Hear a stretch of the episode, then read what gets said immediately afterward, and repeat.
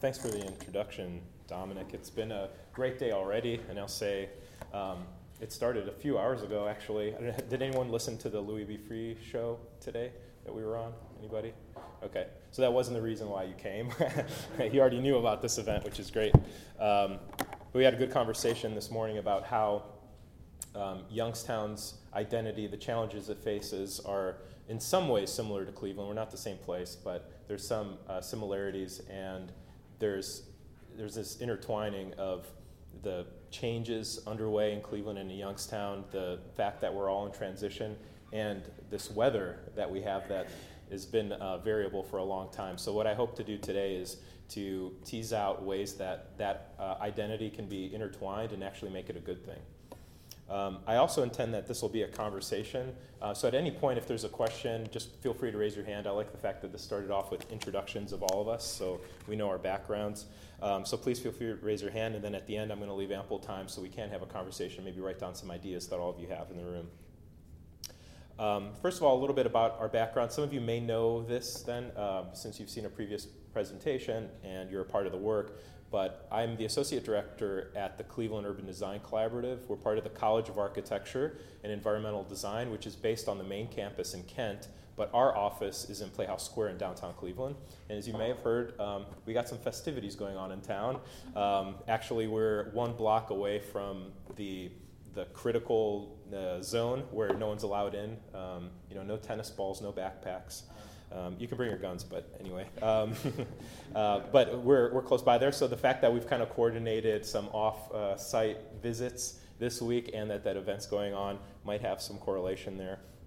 Um, but we kind of do three things to kind of keep it simple. One is research, so we focus on issues that we think are coming up down the line for other um, private sector firms, design architecture firms, communities, and one of those being Winter Cities, we believe. Second of all, we work for clients. We do projects for uh, cities, for organizations, for community development corporations all throughout Northeast Ohio. As far east as Conneaut, working out there. And just yesterday, I was in Sandusky for a project that we're working on.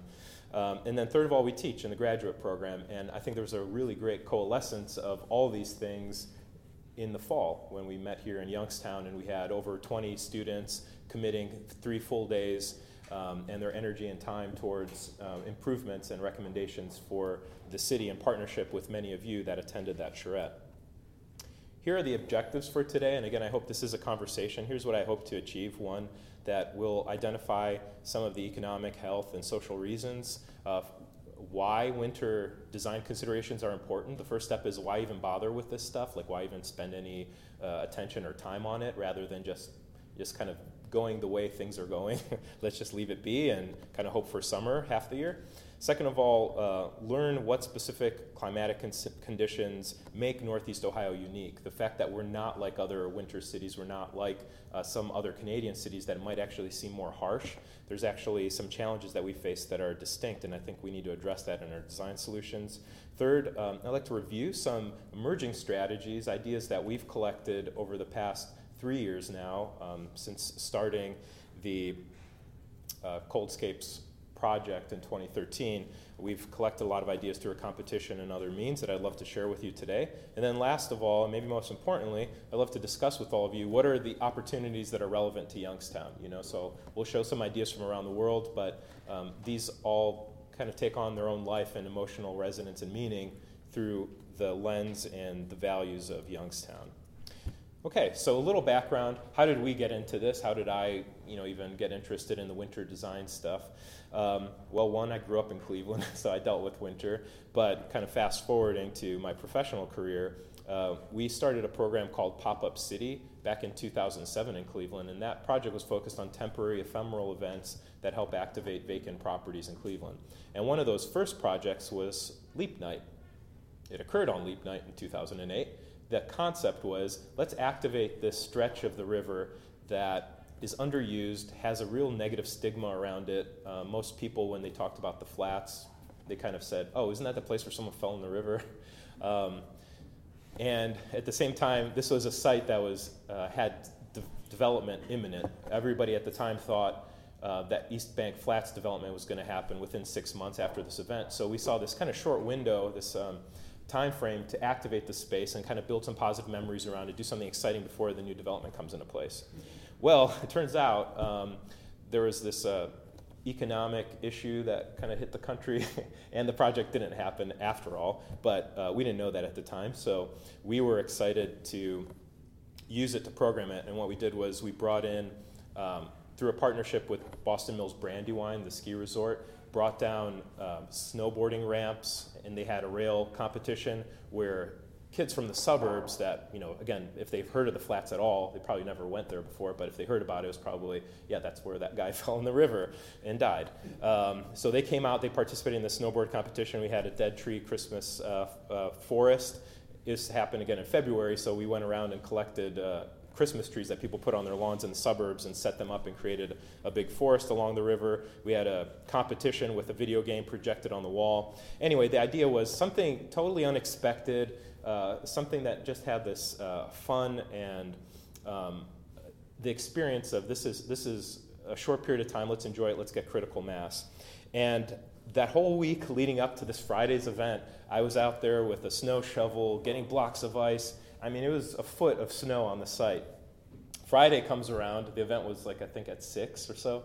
And the temperature just started going up and up and up. it was 20 degrees all week. The day of that Friday, 30, 40, 50. I think, I think it hit 60 degrees that day.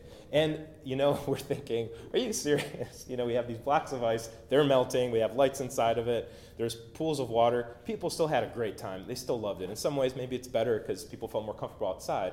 But on the other hand, it was a real lesson that in Cleveland, if you plan these events, you can do whatever you want to kind of coordinate for it. But Mother Nature is going to go one way or another. And we just built this attitude that the show's going to go on, and we're going to learn to create events or projects that respond to any condition. And it started uh, getting us to think about, you know, what is the design response in this climate? You know, this is a, a unique circumstance where we don't know the weather. So I did a little research and I found, um, you know, started looking up. So what are the freeze thaw cycles across the country? Because that's what we're dealing with. You know, you just get this tipping point above freezing, and the whole climate changes. Things melt. You're on the other side, things freeze, right? Found out that in Cleveland, we're actually in one of these zones that has a really high freeze thaw cycle, um, a, nu- a, number of freeze thaw cycles. So if you can see that red area, we're in this about 90 to 100, sometimes even more than 100 freeze thaw cycles in a year. And if you think we have 365 days a year, that's a lot of cycles throughout that time. Interestingly, if you look a little further north, up in Min- Minneapolis, Minnesota, the other you know, states that we know of as winter cities or winter states, they actually have less freeze thaw cycles. And that turns out it leads to different design solutions as a result of that. For one, when you're planning events that are ice carving festivals or snow mound building festivals, you have a little bit more. Um, um, you have less risk that the weather is going to change on you, so you have a little more confidence that you're going to have freezing temperatures, especially if you go further north in Canada, like Winnipeg, where they have a, a warming hut competition. Uh, the other thing is when you're maintaining things like bicycle lanes, in Minneapolis, it's common for them to not plow all the snow out, they just um, groom the snow on the bike routes so that it's packed snow because it doesn't freeze. You know, so if it melts at night, it's going to freeze in the morning probably, which happens around our area. But there, it doesn't freeze, so you don't get the ice layer on top of the snow as often. So for them, they can change their practices and just ride on top of the snow without a problem. Um, so anyway, I think uh, first point is understanding what's unique about our circumstance, that we have this fluctuation variability. We're not going to change it. Over the long term, climate change is probably going to make our area warmer, but the variability is still an issue that we need to deal with. The next kind of response, you know, with uh, the pop-up city work was, you know, th- that these ephemeral, temporary events are maybe a strategy. You know, we don't have to think about long-term projects, but something that happens for a day and you know, maybe it can be based on weather. So if it's the temperature is just right, the people are ready, and we've built a community, we can deploy a project at a moment's notice. Um, one project that was ephemeral like this, uh, another pop-up city project was Bridge Mix, um, and this was a transformation of uh, a pedestrian walkway over a highway in Cleveland into this really comfortable living room that had Miles Davis playing on a record player. People were hanging out. We had uh, astronomers come out from the Natural History Museum. And believe it or not, even in urban areas, you can get really great views of things like Jupiter on bright days with a nice uh, telescope. So, again, it's giving people a really unexpected experience that I think is what urbanity is about. It's unexpected experiences, adjacencies that you can get within a walking, um, comfortable walking distance that is really difficult to get in other ways. Um, another project that we helped with that kind of again built this um, interest in winter cities was the Brite Winter Festival, which started off in 2010 in Cleveland. Did has anyone heard of the Brite Winter Festival? Just curious. Okay, one, two, three, three, at least four people. Okay, that's cool. Started in 2010, it was actually a group of uh, two graduate students from Case Western Reserve University. They're part of their graduate council. Said, "Hey, we want to do an event at the end of the year. That's customary, but we don't want to do something like others have done before. We want to do it actually in winter. and our concept is we want to kind of take on the doldrums of winter. What do you think? Can you help us out?" They knew about our pop-up city work, so we helped them with the idea of creating a temporary event, helped them select a location. Uh, actually, I uh, worked on that logo down there. That's actually still being used today in that first year, you know, it's kind of creating an image, uh, a kind of you know, kind of mood board for what this Brite Winter Festival could be. The first year, it was a few hundred people that showed up. You see that bottom uh, right corner image hanging out again in the flats, turned out underneath a bridge. Uh, we had some lights and uh, inflatable cubes, if you can see in the top right corner, um, that kept the bands warm while they were playing because their fingers would freeze, you know, if it was because uh, it was a cold day and um, they played inside this bubble. So you had this band in the bubble. The music's blasting outside. So um, it was a really kind of uh, awesome experience. Although it was for like a few hundred people. Now this event has exploded. Um, last year they, held, they held it every year since then, and now they, after going up into Ohio City for the past few years for the event, they've outgrown Ohio City actually, uh, and they're back in the flats where they have huge uh, spaces for over 20,000 people that come uh, in mid February for an event that has food sales, really um, headlining bands from across the country that come to this festival. It's kind of known as a music festival, but again, you pack the streets with people. Um, this last year, it didn't snow. so you see snowflakes on the walls, but people had to be prepared for all kinds of weather. And again, it's a learning lesson. It's a lesson for Cleveland. It could be a winter festival, sort of, but there may not be snow on the ground. It may be 50, 60 degrees. So how do you plan for a festival that isn't contingent on uh, having snow mounds in order to have fun. Um, again, this is a pop up city event where we transformed the top level of parking garage in, on Euclid Avenue into uh, the hip deck. And the hip deck refers to the old Hippodrome Theater that used to be there before it was a parking garage. Um, so for the evening, we had music performances, opera singers, big inflatable art installations, uh, people dressed up in like jackets like they're um, um, helping you to your seat in a, in a theater. So it was a way of harkening back, kind of reliving in a fresh way the past for today. And again, giving people this experience of an ephemeral one night experience that you have to be there, it's not going to be here tomorrow, sort of a Shangri La feeling. So, this is again something that uh, we've been thinking about when it comes to winter cities. Okay, so stepping back and thinking, like, how does this fit into the big picture of what we do at the CUDC?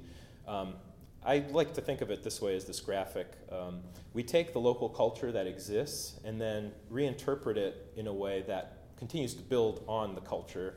Um, so I find a really interesting way to do this is to identify what are the barriers or constraints, the opposition forces in your city, and use those in a sort of judo move, let's say, to activate an idea because then there's a power in that design. You know, it's something unexpected. People didn't think that something was possible, and that gives a strength and an interest to the project.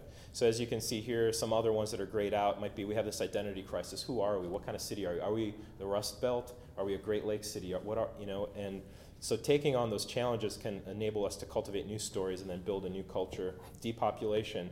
One response, as you can see down there, lightly, is temporary use, and that can build our culture and identity around a place vacant land reuse, as you know, we've discussed in um, Cleveland and in Youngstown, and was the basis of a lot of the charrette work that I did uh, as a graduate student. I think that this changing seasons um, phenomenon is another facet of our identity that we need to take on with as much gusto and creativity as these other issues. Um, so that's how this COLD uh, project started which stands for the Center for Outdoor Living Design. You know, it's a cute acronym. Uh, I think it's cute, but uh, COLD. Uh, the, the purpose of this, that again was started in 2013, was to inspire designers, planners, city officials, residents to think more creatively about their winter season. That's, that's really simply what we're about. And there's a few ways that we address that that I'll get into. Um, why is this important? Three, three main things. Um, I I think we need to understand better. One is uh, in terms of economy. there's a book that some of you may have read by Ed Glaeser, uh, The Triumph of the City, and there's a section there where he talks about depopulation in cities, and he uh, refers to the average January temperature as one of the leading indicators of depopulation in the country. You know, so when you hold other factors equal, it's actually uh, a more reliant indicator of depopulation than education levels, in fact. Now, there's ways that you can debate that and say, okay, what's up with New York? That's cold too. But again, it's holding other things equal that that January average temperature can apparently seems to dissuade people from sticking around in places. Um, either way, I think we can all agree that we know somebody that just hates the winter and they're out of here. And because of air conditioning in the south, uh, it gives people the option to go down there. Next, in terms of health, uh, seasonal affective disorder is a serious issue. This isn't something that just makes you feel like you're in a bad mood for a few days.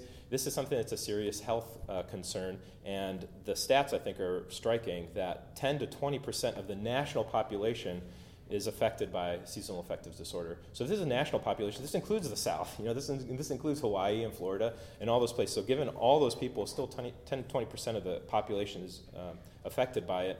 And this can lead to things like missing doctor's appointments, not visiting friends and family, not checking in on your older relatives to find out if they're healthy or not. Uh, people, um, people's health drops in the winter because they're less active. They stay indoors. We know that leads to cold symptoms and all sorts of things because you're just staying inside circulated air within your room. So um, we believe that this is something that can be addressed through uh, design, making places more accessible, safer, uh, keeping walkability a priority throughout the year. And then lastly, culture. Just creating places that have a vibrant identity. We hear a lot about creative class and creative cities and so forth. And I think um, a, a huge area of opportunity for this in cities like ours is the winter season. If you think about moving the the ends of a spectrum, you kind of shift what normal is, right? We all kind of think about that in other domains. So if we think the kind of cold weather climate throughout the year, if we can make that more livable, more interesting, the center shifts and more people are willing to go outdoors when it's 50 degrees, 60 degrees, right? So, um, what is a winter city? There's um, a whole host of strategies that you might see. Um, you know, some books, not many actually, but a uh, few on winter cities design. And this is a term that you might come across uh, frequently. So the definition of winter city is uh, a place where the average January temperature is below freezing, 32 or 0 degrees Celsius. You know, if you're in Canada. Um, in Cleveland, that average January temperature is 28 degrees, so that would, um, by definition, we're a winter city. Um, there's a book that I co edited with Brad Valtman called uh, Coldscape's Design Ideas for Winter Cities, and one of the essays in that book was written by Patrick Coleman, um, a planner and uh, founder of something called the Winter Cities Institute. And so I've kind of broke down some of his recommendations after you know years of study uh, focused on retail districts. Uh, so kind of addressing that first issue of economy. Why is this important? Well, a lot of businesses kind of drop off sales for the winter season. There's a bump sometimes for holiday shopping, but that kind of consistent um, kind of background sale number drops in the winter because people aren't outdoors and you don't see people active on the street. So, how do we address this? Um, one is kind of understanding what are the positive aspects of winter and recognizing that, in fact, there are positive aspects of winter. Some of them might be outdoor recreational opportunities, people that just love being outdoors, uh, downhill skiing, cross country skiing, snowmobiling, ice fishing, snowshoeing. Increasingly, urban snowshoeing is a trend, just the natural beauty.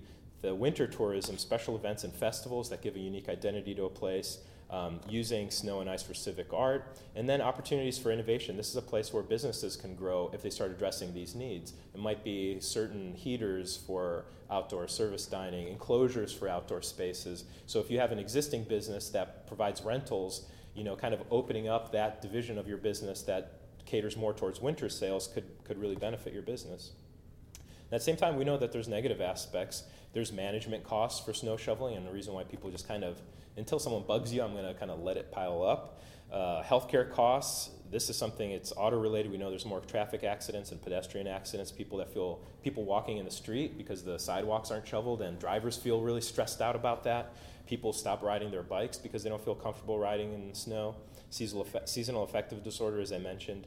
Um, again, uh, difficulty in mobility for seniors and disabled. So it's a real equity question. It's kind of striking when you think about it that we're so focused on ADA accessibility uh, before something's built, but then during the winter time, it's kind of like, eh. uh, you know, it's not our fault. Maybe it's, uh, you know, it's an act of God that the snow is there, so that's not our fault, but that's really not true. It's an act of humans. So we've made a conscious decision not to shovel or deal with the snow when we should. Um, outdoor activity for many people is limited, so again, health uh, kind of declines, and people get back out and work out in the summer, but during the winter, they're less active. Uh, heating costs, and then just the sort of monotony that kind of wears on you, right? That gray, the monotonous cold, the white color, you know, it's just um, psychologically a problem too. Psychological health gets impacted. So, what can we do to respond to it? Um, there's some basics that it's, it's important to get into place. There's a lot of basic uh, responses that I'll present here, and then we'll get into some more, maybe I think, innovative, um, cutting edge ideas. But one, um, you know, there are interior pedestrian systems that have worked in some places, but we know that they've also been heavily criticized because they'll take pedestrian activity off of the streets and into kind of like people call it the gerbil tunnel or the hamster tunnel uh, up in the air, which also limits the people that feel comfortable going into those places. They're sometimes hard to figure out where they are, um, so you don't get that kind of uh, reciprocal benefit of seeing it, this is an active place. Um, there's planning approaches that people could take that um, actually enhance retail sales that get people outdoors, that supports your city year round. So all the hard work that we do with banners and advertisements in the spring or summer kind of drops off. Kind of if you think about uh, kids learning all year and then the summer, it's almost the opposite. They forget everything they learn. You got to restart again next year. Well, if we didn't have that huge break and restart, it would be more consistent and we wouldn't have to maybe invest as much to get people active if we continued it throughout the winter. Uh, promotional events are huge um, to show people that we're open for business. It doesn't have to be uh, large scale events, it can start small in a concentrated location that's well advertised, and it can build an identity that this is a year round destination, especially in some uh, retail districts. Lighting adds warmth and comfort, um, especially on darker days. So instead of thinking about lighting as only holiday lighting, that has to be seasonal, and we all kind of get irritated when that neighbor leaves their Christmas lights up too long. If it's framed as seasonal lighting, it doesn't have that same feeling like, okay, get rid of this thing. Um, and if any of you visited um, many cities in Europe, you know, having been to Paris a few years ago, and Italy, even um, you know, northern European cities for sure, there's a real attentiveness to lighting. There's lighting designers that focus on the lighting for civic spaces, and I think that's, an, again, an area of innovation in a lot of US cities. Uh, street furnishings, that the materials and locations are the appropriate materials, that they're not uh, the metal that gets really cold and you don't want to sit on it. Using more wood, uh, treated materials that are soft, maybe colors that are bright and poppy that against uh, a white background look really appealing. Um, recognizing that winter biking is becoming much more common um, and people are willing to do it if they have the confidence that the bike lane is going to be plowed in the morning before I go through the trouble of putting my clothes on, you know. So there's communication systems that are part of it, not just having the street plowed, because in reality, it may be plowed, but if someone doesn't know that it's plowed and they're not confident that it's plowed, they're not going to ride it, right? So there's an integration of um, actually doing the process, but then communicating uh, confidence and reducing the risk. Um, and I'll come back to that. This question of risk is a, is a huge one for winter. Um, Maintenance must be a priority for walkways and parking lots. Um, anecdotally, something that I find really frustrating in Cleveland is um, with uh, some of the schools, there's a, a, hesitance, if not a policy, to not place uh, landscape medians in parking lots with trees because they're afraid of snow plows hitting the curbs, right? So, as a result of I would say the incompetence of the drivers, we're just not going to have trees in the parking lots where kids are walking and people are going through every day. And, and that's because of the winter situation. I find that unacceptable. Like, that's not a good answer. That, that's not good enough. We have to find a way to deal with it, right? And other cities have deal, dealt with it. The issue is we don't see it, we don't perceive it as a problem. It's not a big deal, so it's easier to just push off the side. And I don't think we can do that anymore. Um, and then lastly, you can consider snowmelt systems. Um, a lot of places like Holland, Michigan, Racine, Wisconsin, and Anchorage have snowmelt systems in the sidewalks where they melt the snow. And this isn't somewhere you know roll out for the whole city and you know kind of dig out all the sidewalks. But if there's certain areas where we know there's more foot traffic potential, again, it deals with that risk. You're managing the risk that people think, if I go there, am I going to slide? Am I going to slip? Is it icy? If they know consistently every time I go, there's not going to be snow there, then it significantly increases the amount of people using it. So in some places, it's worth it. Um, so kind of breaking out some of the main kind of chunks of winter design considerations. Um, there's uh, basically um, seven of these main areas. One, site design. From the get-go, if you're on a design review committee or you work for the city or planning, you know what direction are the buildings facing. This is kind of like architecture 101, but it's easy to forget it. And my argument is that this is really important. If you think about what side is even the swimming pool of some building developments, I see them on the north side of buildings. It's all going to be in shadow, not going to be a pleasant space. Let's just be aware of our uh, sun direction. Same goes for winter. I think of East 9th Street in Cleveland. And I think almost all of the public spaces are on the north side of the building. And it's not, no wonder they're not really used because they're in shadow of the building, which is different than shade from a tree. It's a very different quality of light that you get in that space, but it's on the windward side and it's in shadow all the time. So I think just being intentional about where you're kind of focusing your energies on a space that makes sense from the beginning is important. Building design, as we know, uh, lower story buildings, two story, maybe four or five story buildings. Um, you know that gets you the density that you want in most places without getting the, the building shadows over the entire street. Um, and getting step backs in places so you can get sun into the street is important, not only for wind purposes, but also for sun access. Uh, road design are we designing our street sections to accommodate snow, pi- uh, snow piles in places? Uh, it's expensive to get the snow um, dumped into a truck and then hauled off somewhere else. Some cities do that. You know, New York does it really narrow streets, you got nowhere to put the snow. But if we don't have the revenues to kind of pay for that sort of maintenance, are we designing the street section so it's easy to kind of put the snow in a, a landscape median and actually creates a nice buffer between someone riding a bike and cars? Parks and town squares, you know, are we connecting the retail districts um, so that they can be used year round? You know, we don't have to make this everywhere. Again, it's the idea in the winter, where are the places that we prioritize these uh, strategies so that we can get a year round activation. Uh, using hillsides for sledding or bike paths for skiing. Um, I did a project in Cleveland around a TOD project um, with new housing, a new rapid station, all this stuff.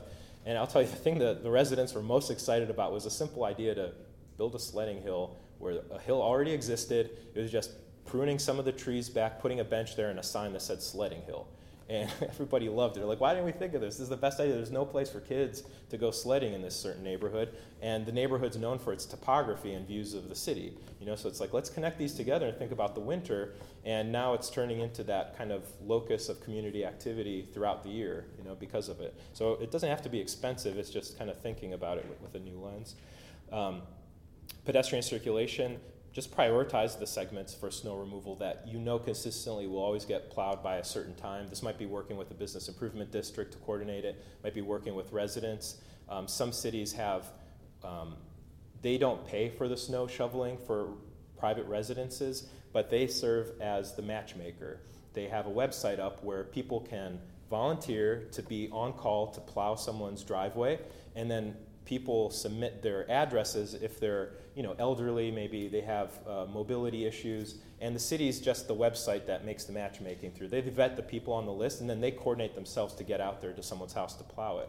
There's a Snow Angels project like that, I think, in, in Chicago, but a few other places. So there's different roles that the city and other people can play to just connect the, the needs to those that are willing to provide the, the service landscape vegetation? Are we thoughtful about what plants look like in the winter? Do they get color, or is it all the leaves falling. Um, in some places, that's a good thing because you get sun access onto the building, but there may be places where you get uh, greenery throughout the year. Uh, materials and aesthetics, again, like we mentioned, lighting treatments, getting more lighting on architectural elements and buildings throughout the year when it gets dark early. Um, are we using wood or polyethylene or vinyl coated materials that don't feel um, awful when you sit on them during the winter? All right, so that's kind of an overview of the basics um, the things that we should all good winter cities should apply and just be consistent in their application. Um, but in order to kind of go beyond that and kind of looking at the literature, I found that there's a lot of these good basic things out there, but you know what makes this exciting? Like what's going to spark someone's creativity to go beyond? Like how do we push this further? And for that reason, we started this Coldscapes um, project, and there's a website at coldscapes.org, um, which has um, an archive of the projects that we've assembled through competitions and other projects so far. Um, the first one was in 2013, where we had a great jury together of uh, people from across the country, many different time zones. Um, Um, Kari Mortensen from Snøhetta in Oslo, Norway was on um, the jury. And uh, people submitted their projects um, that gave us an innovative kind of position in winter. You know, what's next? What uh, can really transform this time? At the same time, something that um, is, exci- is, is doable, you know, not just a flight of fancy that is never going to happen. So we tried to get a balance of that. And we had over 80 submissions to the project, uh, 15 different cities submitted, and 13 countries. And these were the winners uh, Second Hinterlands, uh, Polar 77, and the Freezeway. We also had a list of honorable mentions, again, to kind of encourage uh, people to think more broadly about it. We didn't focus just on architecture, it wasn't just on landscape architecture. We had a, a range of design professions represented in the projects. Um, and I was proud to see some local Cleveland um, submissions to this as well, which showed that we're starting to think about and kind of inspire this creativity locally. Um, out of these submissions, which we had in 2013 and we did again last year in 2015, uh, these are the kind of six big ideas that um, I pulled out that were, coming out of the work relatively consistently, and then I'll go into examples of each of these in a moment. Uh, one, snowscaping, the idea that you design snow as a workable medium. You get this free stuff all the time. Let's use it. Um, I think of it sort of like water. We used to think of water as a pain in the butt. Like, let's just get rid of this as fast as possible. Let's engineer it off the site. But now we're thinking about water as an asset. Like, how do we celebrate it? How do we get people to touch it? How do we get people to see the uh, hydro- hydrological process in place through our parks and our um, buildings? Similarly, I think we can take in uh, snow into account that way because it is water, just in a different form. Next, reframe um, these austere winter landscapes as environments for personal reflection. As all cities uh, tend to move more towards activation, vitality, those are good things, but we also need to recognize that to be a holistic human being, you need times of reflection. You know, when you're constantly on your phone or you're constantly consuming, you never have time to step back and think, uh, reflect on what you're doing. And I think the winter provides that. You know, historically, that's when people would write. You know, they kind of get in their cabin and, and produce work that then you celebrate the rest of the year. Um, next, innovate mobility systems to maximize year-round use. Uh, we talked a little bit about that, so this is across the board for public transportation, biking, and pedestrian and, and automobile use.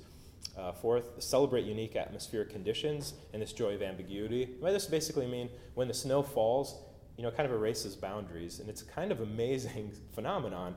Um, how can we transform that into something appealing, not just frightening or scary or uh, an issue that needs to be um, um, removed, but something that we can actually integrate as a design experience?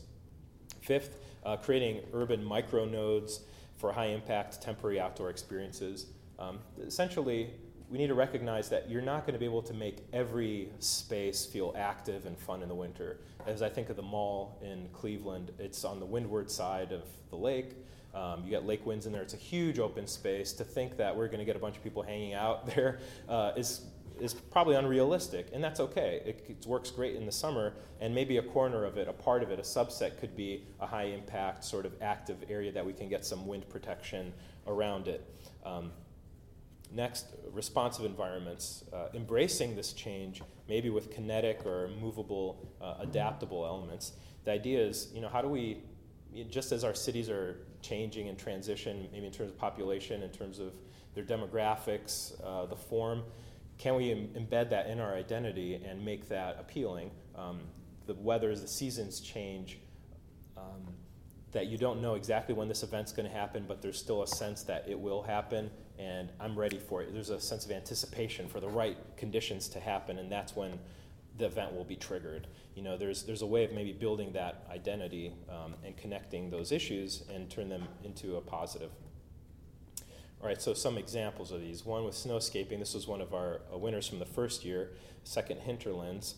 Um, as you can see in the image, maybe it's a little hard to tell. There's a lot of um, you know white piles of snow. The idea is a kind of far-fetched one, but it could be applied in smaller ways. The idea that after a blizzard or snowstorm, do we have to plow everything immediately, or are there places that we can designate as kind of um, these fun uh, festival areas with huge piles of snow that maybe are coming up on a building or in a parking lot or an area that people know as soon as the blizzard happens, that's where it's at, and people are prepared for it. Uh, it doesn't mean just letting everything go. It could mean intentionally plowing snow in a certain way to make piles, but you sort of celebrate the fact that this huge um, arrival of snow has transformed your city in a magical way. Some of these, again, are, are fanciful ideas of you know, places across the world, you know, in uh, Red Square with uh, piles of snow, mm-hmm. or in, uh, um, in uh, New York City, where I think on top of the, the Washington Park, uh, there's glaciers or, or huge piles of snow. Those might be provocative and unrealistic, but again, if you kind of think about them scaled down, they are possible, probably. Um, you know, using these piles of snow as different landforms. And the thing that the jury uh, recognized as uh, really interesting in this project was that they created a language, a vocabulary, a taxonomy for different snow forms, as we do for buildings or as we do for other um, types of features. Um, the premise is if we have more words for something, then we might be more creative with it. We know how to use it. So um, instead of it just being a, a, mound of snow, which is kind of like a mound of snow, that's it, that's what it is. if it, maybe it's a peak, maybe it's a mound, maybe it is a dune. What's the difference between a dune and a mound? The the uh, the plain, uh, the island, the cliff, the mesa of snow. You know, so by having um, a more nuanced language around these kinds of environments, which can easily get flattened into just like it's snow, uh, we can work with it more creatively. Um, one architect and landscape architect that has done this, in fact, is uh, Sergio Lopez Piñeiro, and he's uh, at the GSD, the Graduate School of Design at Harvard, and he was the Olmsted Fellow a couple years ago. Uh, his project was uh, called Olmsted's Blank Snow, and this project took place in Buffalo, where he worked with the Parks Department to intentionally plow um, snow into certain mounds to create unique landscapes that people could inhabit and use in new ways. Um, this on the left is actually a study model he made um, using salt.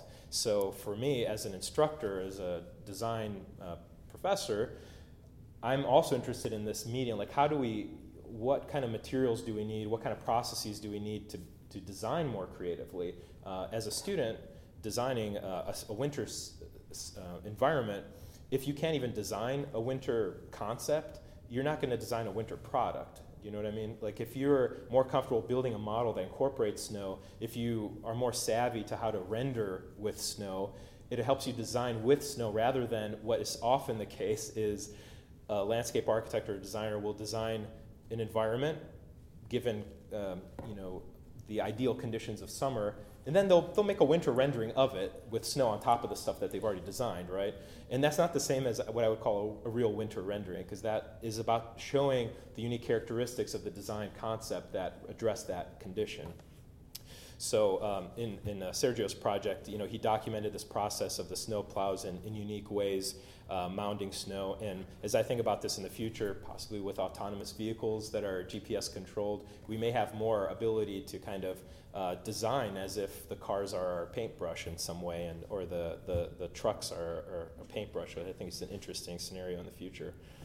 Um, so as I said, this may not be totally out of uh, the realm of reality. And in fact, uh, we saw an example of this at MIT last year. This is, these are actual photos from the MIT campus where uh, they had a huge snowstorm in Boston, and the campus was plowing all their snow into one uh, large mound and dumping it over there, and it became to be known as uh, the Alps at MIT. And it's kind of remarkable photographs, like how high this mound is. But students went up there, people were found uh, bringing their skis, skiing down the hill, sledding. Uh, but it created an identity, a buzz. It was a point of activity. People went to this place and, and socialized, you know. But uh, again, it shows us that it is possible to kind of use snow in a, in a unique way. At the same time, we know that there are some challenges to this sort of thing becoming um, commonplace. And I'm, I'm, glad to see the law director here, right? Uh, a huge element, a, a, critical component of all this winter design thinking is legal issues, managing risk, right? I mean, as you see some of these, I'm sure you're, you're, you're starting to sweat a little bit just seeing, you know, oh, it's that city property. How are we going to, oh, someone's going to, one person breaks their ankle and, it, and it's over. Um, I'm, I'm the kind of person that I don't want to dismiss those. I think we need to take that on and address the legal issues with as much creativity as the form. Um, and there are ways of doing it if, we're, if we think it's important. We can, you can write a contract for anything, right? you can, um, or in Canada, I know it's a different legal system, but it, there's more of a culture of posting risks and you know, enter at your own risk. And very clearly, here's what could happen to you, but we will let you make the choice.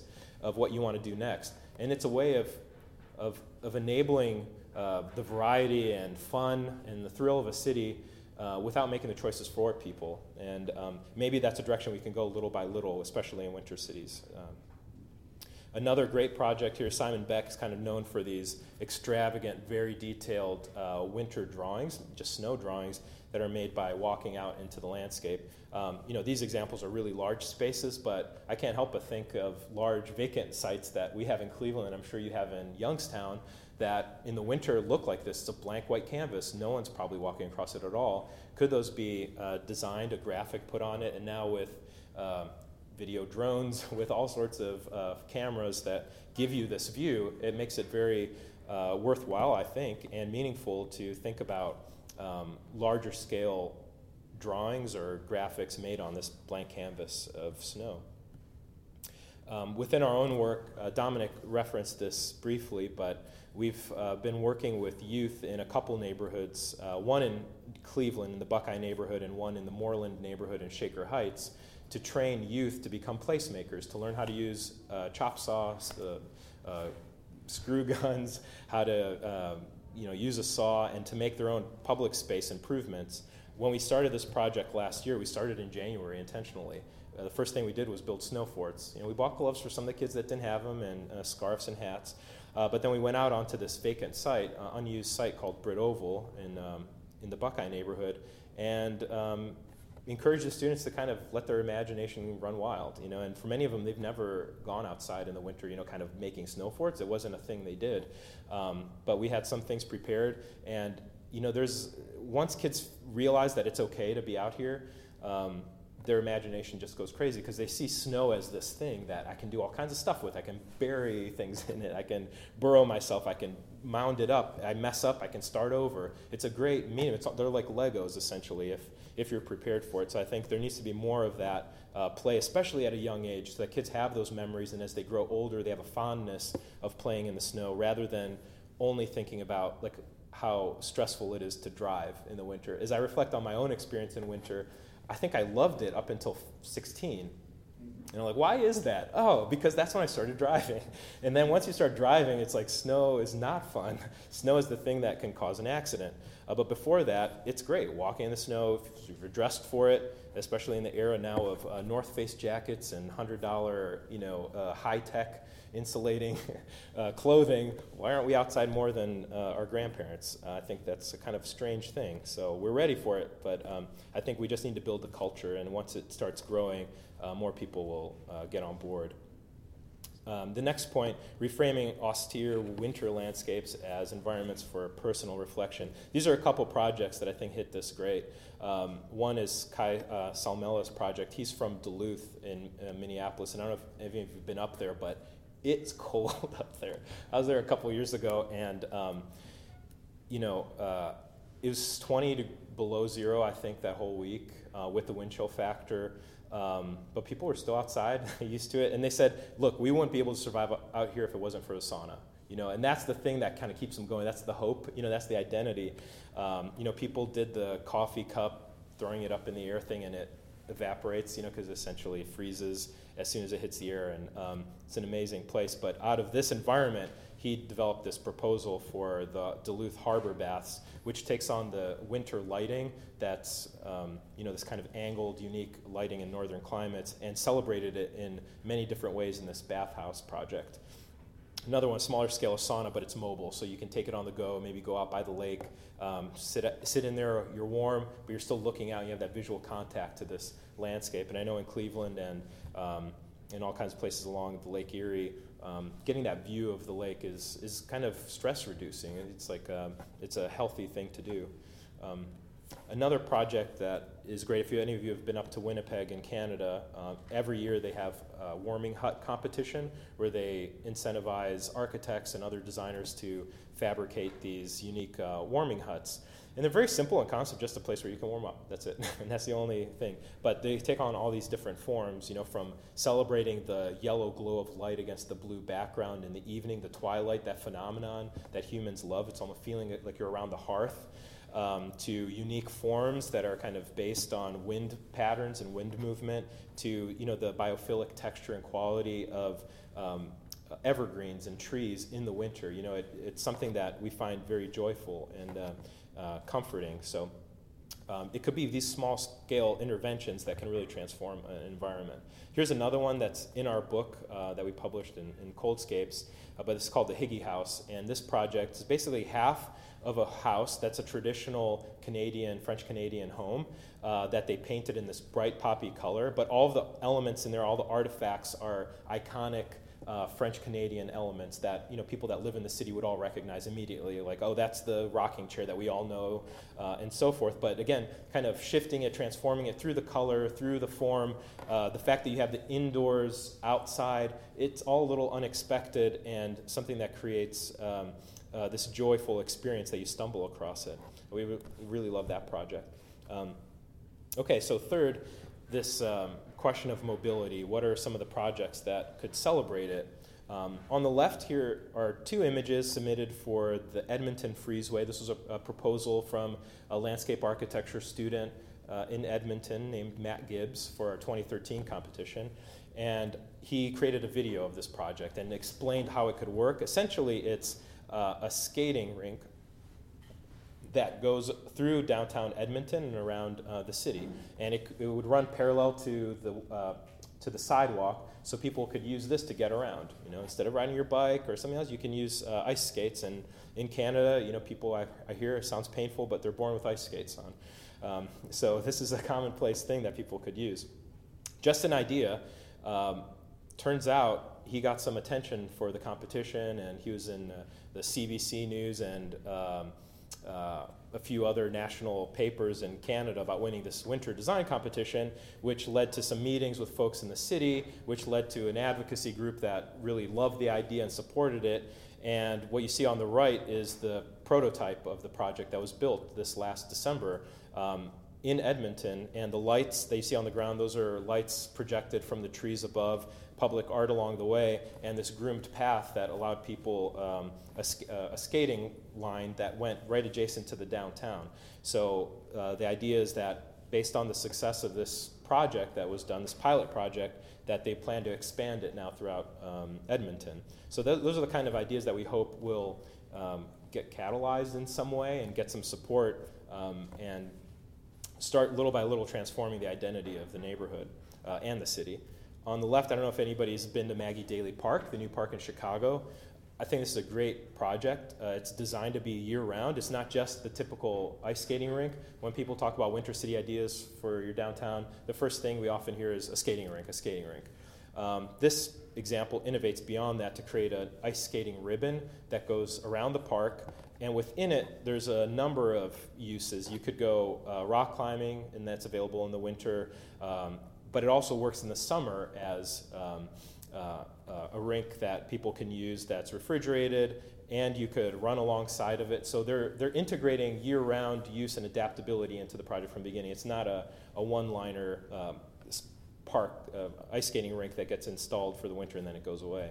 On the right, uh, this phenomenon of cross country skiing in the city and uh, snowshoeing in urban areas is growing. And on the bottom, you can see a photo, I think this is uh, Copenhagen, where year round people are riding their bikes and looking fashionable, I might say. Um, you can dress for it. It's, it's not something that's uh, impossible. Now, of course, in Copenhagen, they have the bike infrastructure to make it feel safer, and that's something that needs to go hand in glove with this sort of um, uh, recommendation. But another part, is you can see on the left, this wayfinding marker that um, tracks how many people have rode their bikes by, and that's a way of incentivizing people to ride more by building in that feedback loop. Um, you're, you're incentivized to be, contribute to something bigger than yourself. Um, in addition, with mobility, you think about public uh, transit, the issue of kind of sitting outside in the cold. There's a few ways that people have addressed this. Um, on the left, some people recommend these blue lights that give you the uh, vitamin D that you are missing throughout the year. I don't think this is really useful in public spaces. It turns out you need to be in front of that blue light for like an hour a day, and not many people are sitting outside this, you know, three inches away from a light waiting for the bus. Hopefully not.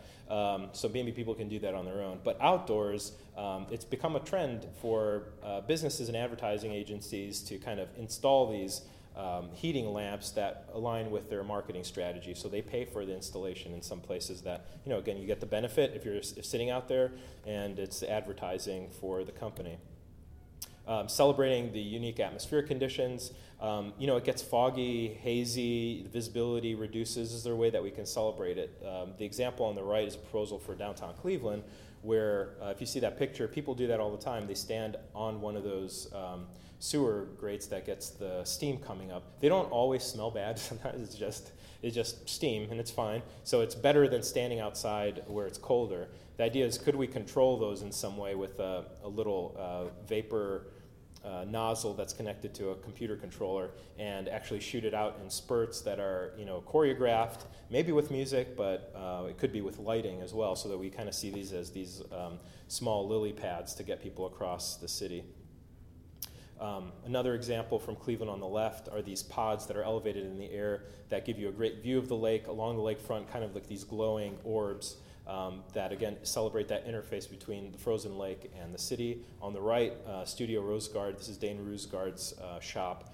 Uh, out of Denmark, but he has some great public art that focuses on lighting. It's interactive, public art pieces that are uh, meant to be used year round.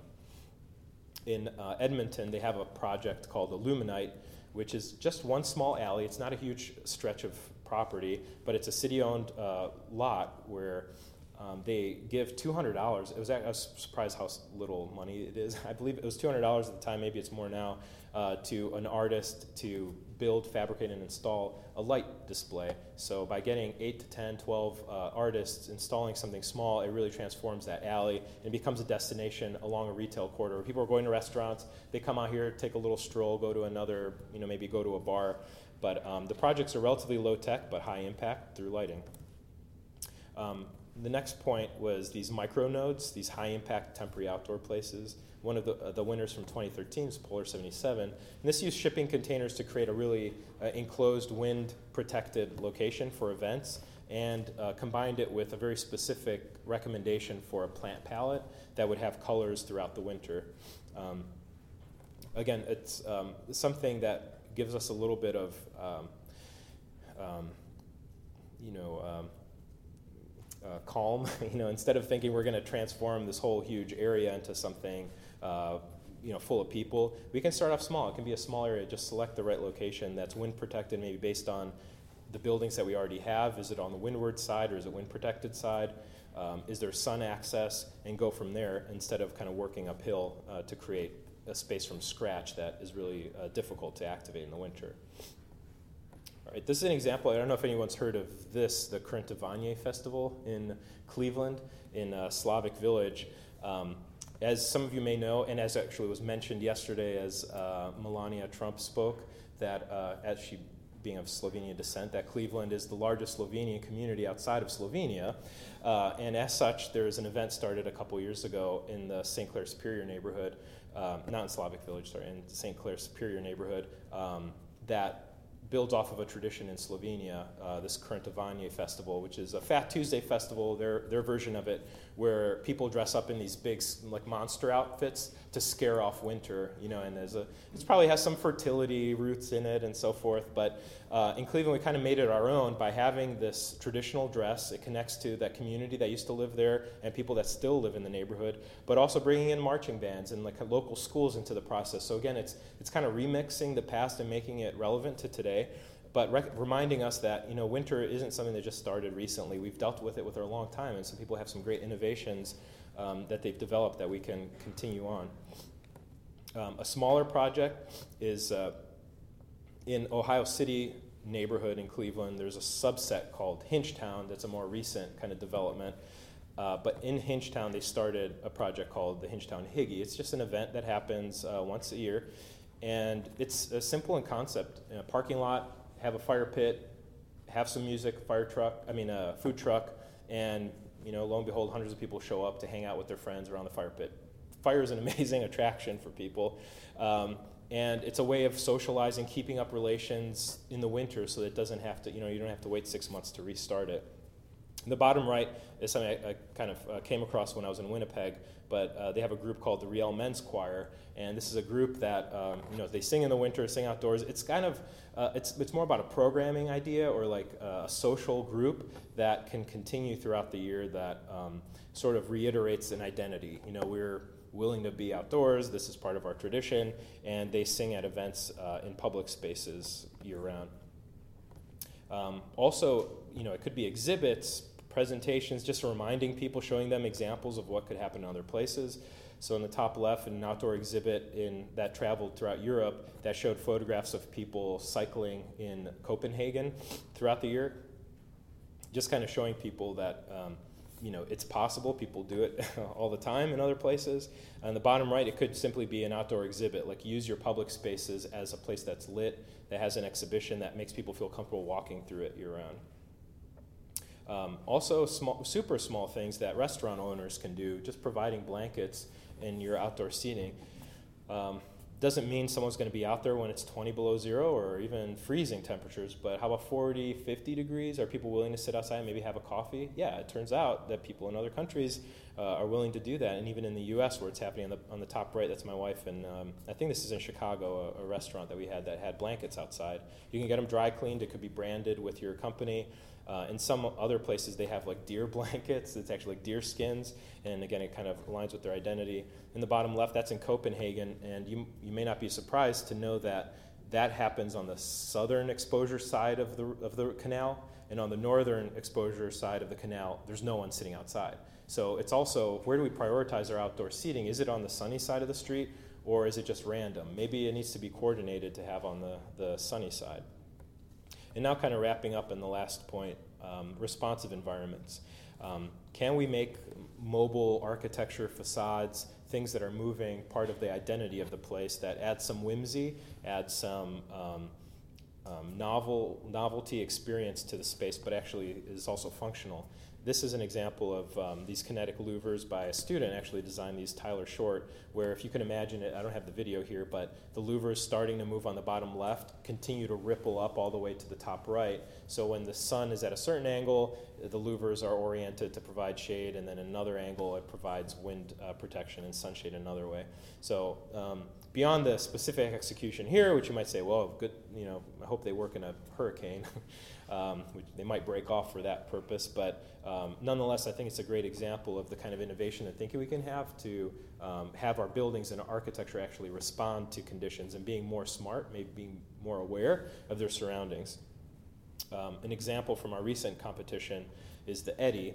Uh, this project is a proposal for a bridge in uh, New York City, actually in Minneapolis, where the louvers on the side of the bridge uh, adjust based on uh, wind um, detection modules that it has along the way. So if the wind's blowing from one side, they'll close to create a, a louvered um, uh, wall there so that people don't get blown off their bikes as they do apparently um, in this location. Um, and then on days that are sunny, you can open them up on the other side. So again, it's just kind of integrating some smart technology so that you get the benefit of views when you need them, but on the other hand, you get wind protection. Uh, a student on the left designed this project for downtown Cleveland where um, you're using some of the thermal pipes that, um, some of the steam uh, pipes under the city, um, and kind of hacking them to create a warm microclimate within a park in downtown Cleveland. So he was careful about selecting the site where you get sun access, the buildings adjacent to it create wind protection, but then by pumping some of that uh, steam in specific locations, you can get a warmer environment that could support different plant species that are not possible otherwise. And again, it creates that urban feeling, a really unexpected element um, through your walk downtown. Uh, and on the right, uh, top right, the idea of just using snow fences in creative ways. Maybe they're colorful, maybe they're arranged in a certain way that creates mounds and hills um, in a way that's intentional playful. And the bottom right, uh, in New York City, transforming that um, ticket station, the, the grandstand, into uh, in, in a Times Square into a sledding hill or something again that adds whimsy and something playful um, to the winter streetscape. Um, MIT is developing something that I think is really exciting. Um, it's a motion activated heating system that they have on display here in an interior installation uh, called local warming. The idea is that the sensors in the ceiling recognize when a person's walking by, and when they're walking by, they uh, activate the sun, um, I mean, the, uh, the heating lamps. So it's a way of saving energy because they're not constantly running when they're not needed. They're not generally motion activated like lights are in some of our LEED uh, certified buildings that you know turn lights off if you don't move around enough uh, after five minutes.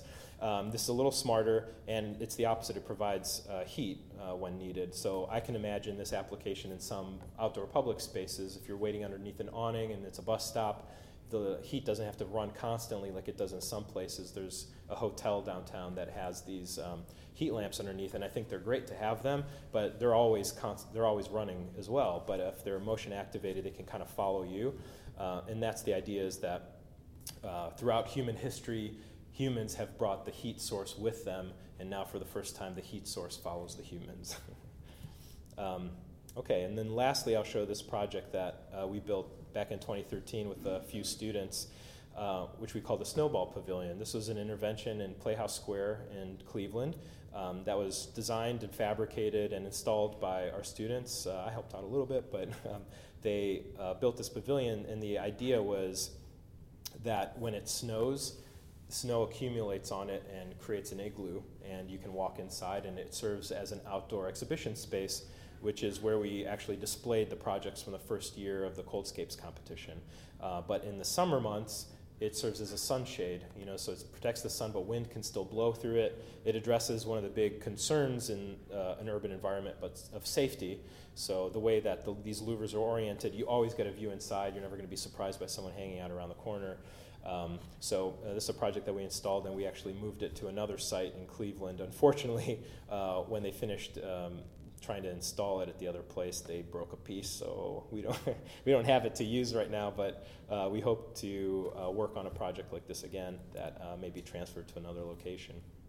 Okay, so that's that's pretty much it for me um, from the big ideas that I wanted to present. So again, recapping uh, the snowscaping, reframing outdoor winter landscapes as personal reflection spaces, mobility systems need to be innovated um, celebrating these unique atmospheric conditions, create urban micronodes, and, and explore these responsive environments uh, for architecture and public spaces. Um, so, after that kind of um, presentation of some ideas and hopefully provocative, maybe um, um, idea generating um, thoughts, I'd love to hear from all of you uh, what you think. What's relevant to Youngstown? Maybe what's already happening that just needs to get you know the flames kind of um, um, you know turning it into a, a bonfire from a small flame. Um, and you know what can be done this year? What can you put on Dominic's task list uh, to get accomplished in the near term? Because it's July, you know, it's six months out. This is the time that we should be planning for the winter. Although it may seem depressing, we just want to focus on the summer. But those of us that are action oriented, we start planning now to get things done and celebrate six months from now, right?